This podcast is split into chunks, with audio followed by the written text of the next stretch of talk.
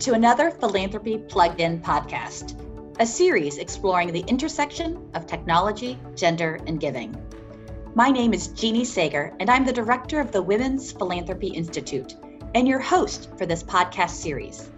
Thank you for joining us. In today's episode, our guest, Deanna Kearns, Associate Director of Corporate Partnerships at the Ann and Robert H. Lurie Children's Hospital in Chicago, Illinois, will talk about her work with the gaming community and efforts to move all peer to peer fundraising online. The future of fundraising is here. Deanna, welcome to Philanthropy Plugged In.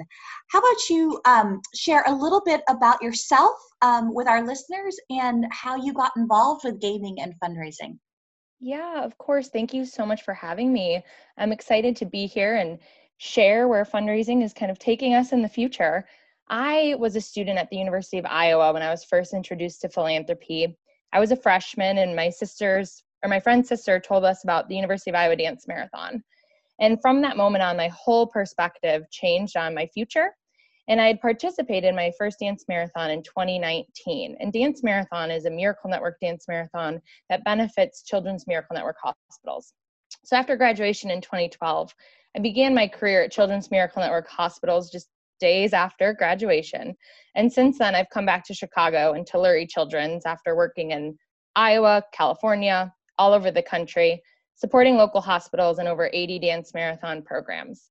I've had the pleasure of seeing how this philanthropic effort for college and high school students has changed so many lives, and, including my own. Um, and so, how this how this all started was in 1991. Students at Indiana University founded Dance Marathon in memory of Ryan White and he was a fellow student who passed away from HIV and AIDS. This program now spans across North America, benefiting hundreds of hospitals and countless kids in the United States and Canada. These dance marathon programs, much like I participated in in college, have become a campus tradition. So each of these organizations are completely student run, and 100% of the funds go directly back to that school's local hospital.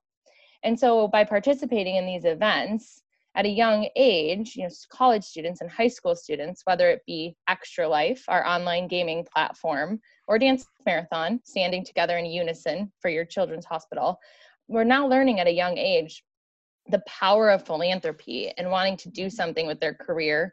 These students are going on to be child life specialists at our hospital, or they're working in philanthropic offices and in foundations to raise important philanthropic funds um, and so it was it was really actually an honor for me to be able to start my career at a young 22 year old age um, and really see where um, philanthropy has grown in these past years and also just how children's miracle network has really taken um, fundraising and, and grown it into what it's become so tell us a little bit more about because for many of us, fundraising with the gaming community is a relatively new idea.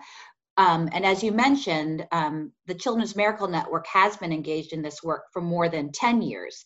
Um, so you shared a little bit how it started, but how does it work? Yeah, of course, I'm happy to. Um, so Extra Life unites thousands of gamers around the world to play games in support of their local hospital. The story of Extra Life actually started in Texas with a young patient at Texas Children's named Victoria. She was diagnosed with leukemia at the age of 11 and a half, and she was treated at Texas Children's Hospital, where they held an annual radiothon, and she met the host named Doc. And the radiothons had been a traditionally, you know, call, make your donation, and, and make an impact.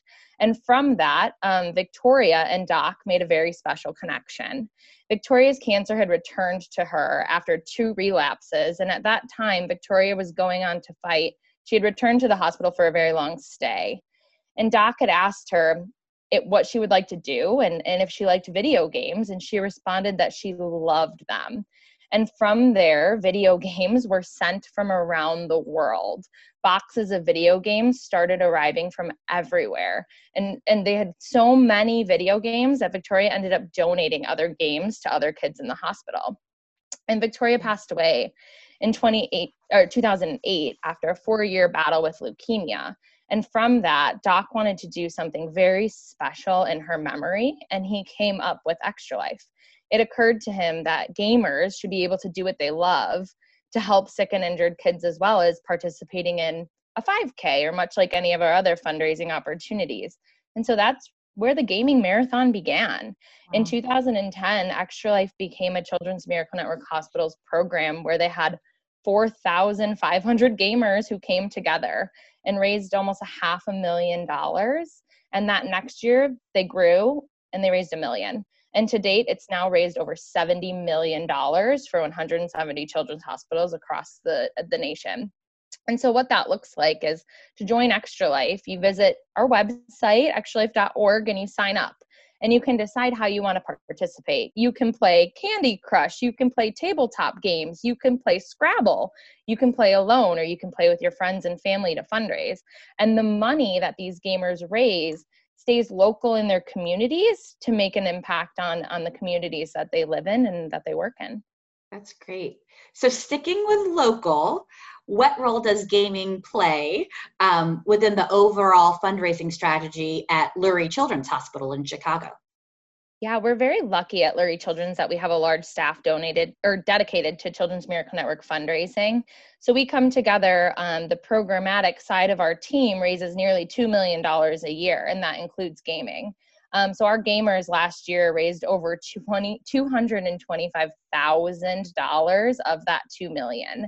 Um, and so within that team, we're very lucky that we have focused team members who are able to work specifically on this programmatic fundraising and how we can engage digitally with our donors. And from that, gaming has really allowed us to take a virtual angle on a lot of these opportunities. We mm-hmm. now have the ability to stream game days from our hospital on Twitch or engage with them in a way that we were never really able to do that before. Um, these gamers have really taught us a lot about the digital world and, and what is out there.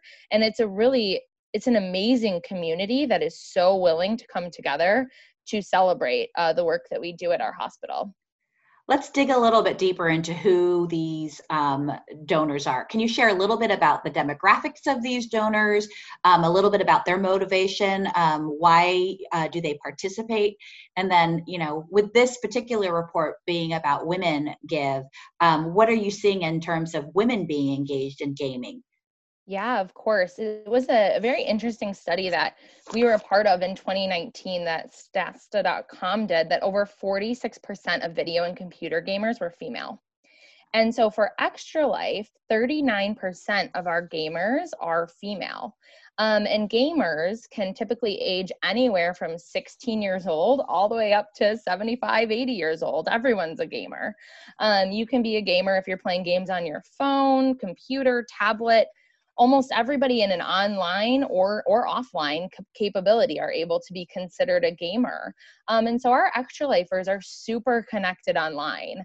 Um, what we're seeing is that a lot of our participants are active on an average of four channels across the online board. Um, and so that usually increases their online engagement starting anywhere around 11 a.m and then we have our kind of night owl extra lifers who go late into the evening as well too um, the majority of our gamers are considered millennial gamers, so they're very connected and influential across multiple social networks.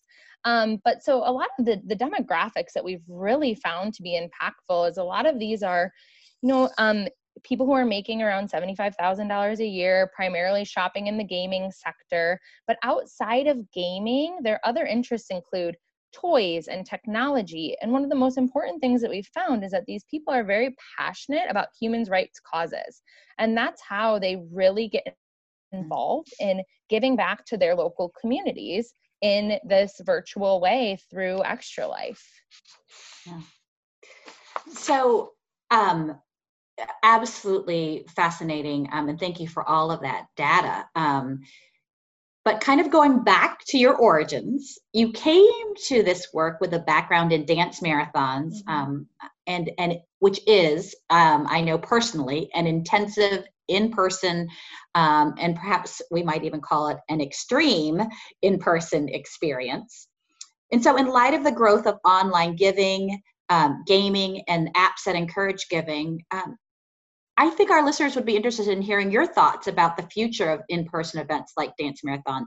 You know, we are recording this episode during COVID, and every day we hear of a new cancellation of um, major in person um, events um, that are kind of nationally recognized. Um, like for instance, the Susan Susan G. Komen just announced that they will be closing their affiliate offices and and um, and changing um, what's happening with Race for the Cure. So given given the time that we're in, given the experiences that you have had, um, um, what are your thoughts on this?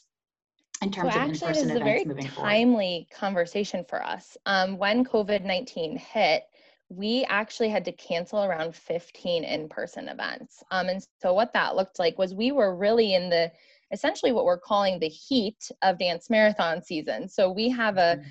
A, from about January to the end of May, our team is really road warriors, is what we call ourselves. And we are at university, high school, elementary school campuses hosting these events. And so, especially now, um, in the light of COVID 19, we've really had to shift. And it has been extremely uh, it's been an, an, extreme honor for me to be able to see and what are what these people were able to do and come together as donors for Lurie Children's Hospital. We actually, um, with some help of what we've actually learned from our extra life, we're able to come together and host two very successful university college Zoom dance marathon events. And so, what that looked like was these students were pouring their passion for these in-person events in this human you know creative context that that we have to connecting with others and really brought it online so they were doing Instagram lives, they were TikToking, they were on Zoom. And what they did was they told the story of Lurie Children's in a very beautiful way to create the connection that they had during their in person dance marathon event. And so it was very awesome to see these students come together at a time that the world is so unknown and what that can look like. And they came together strong and they created a, an amazing experience whether they were you know in their parents backyard or they were in you know their childhood bedroom and made it feel like they were all celebrating together in that student union much like they would in person so i think for me i'm very hopeful to continue to see how we can now take these digital tools that we've really had to create and engage them more as a, an addition to our in-person events when we get back to that so what could it look like for somebody if they're unable to attend in person but they could be with us virtually all always um, and so it's been a really uh, interesting experience for us to to look into that and see that at Lurie Children's.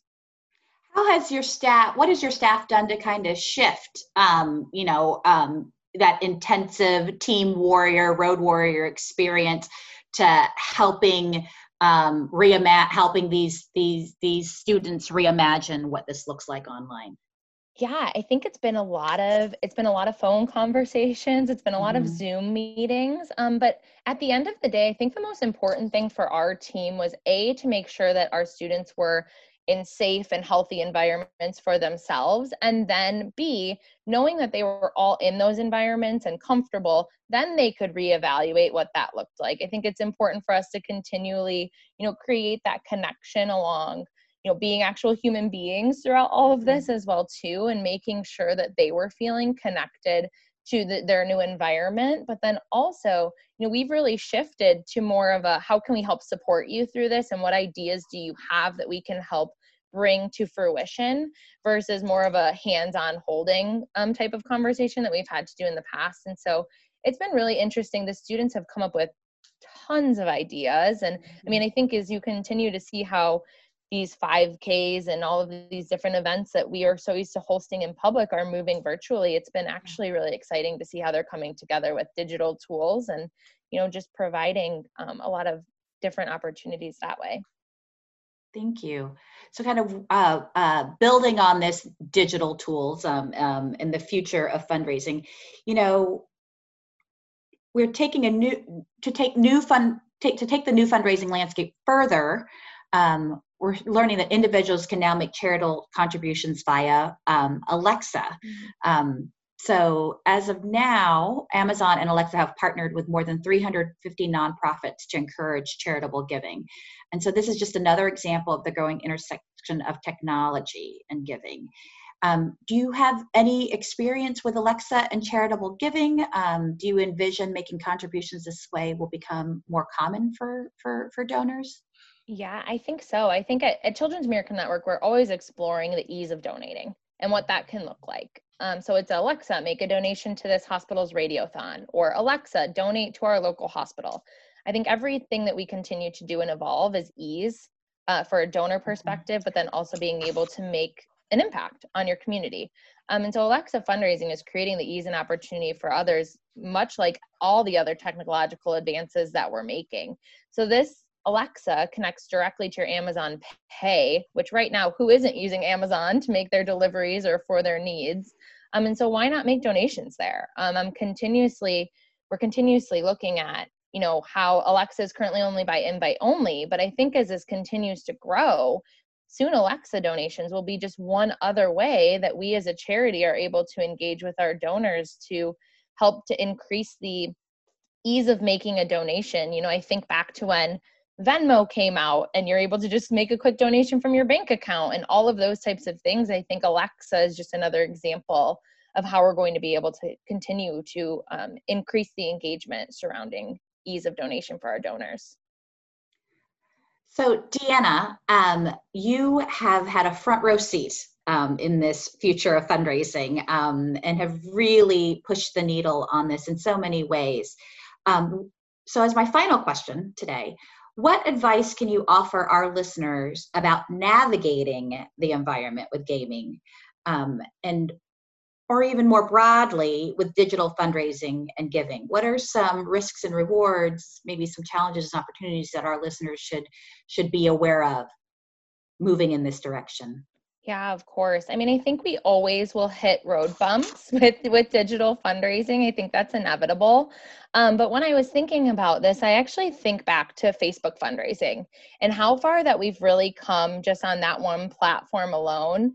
And looking at you know our top five university dance marathon programs over 26% of their funds are raised through facebook which connects to their venmo which connects to another digital platform and so all of these things continue to tie together and so I think that the future of digital fundraising is, is simple. We need to continue to help our donors make a quick, impactful gift, and that we need to continue to increase, and that will help continue to increase the funds in our donor database that we have as a charity. Um, and I think that what we've learned with, you know, our, our millennial students, but then also our gamers is that these guys are have taken our message and our hospital needs digitally way before others um, and so they continue to lead with technology. They continue to ask questions on, well, why can't we do it this way? Or here's this resource that we haven't explored yet. Um, and so I think we continue to just learn so much from them um, on how we can continue to improve the way that we ask for a donation or continue to improve the way that we collect donations and steward the donations that we receive. Um, so I think that the future, we are just skimming the surface of what this can continue to look like in a digital fundraising platform. Um, and I think about you know where we've come, even just in my my short time with Children's Miracle Network of eight years. I mean, looking at the platforms that we've continued to build to allow these donors to engage in the work that we're doing is really important. Um, and so I think that just continuing to listen to the resources that we have to to help grow and think the power of our donors and the feedback that they give um, will continue to allow us to make those decisions strategically moving forward.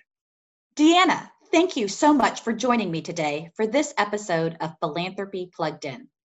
As a fundraiser myself, I know that fundraising is ever evolving. Strategies to engage new donors and to reach donors where they are and in the way they wish to be engaged is indeed the new normal in fundraising. Your insights will help all of us sharpen our game. This episode is part of WPI's Philanthropy Plugged In podcast series, exploring ideas around technology, gender, and giving. Please check out our digital hub at wpisymp.iupui.edu for more information about all our activities and podcasts. For Philanthropy Plugged In, I'm Jeannie Sager. Thank you for listening. Philanthropy Plugged In is a production of the Women's Philanthropy Institute at the Indiana University Lilly Family School of Philanthropy at Indiana University, Purdue University, at Indianapolis. Music is provided by Localize.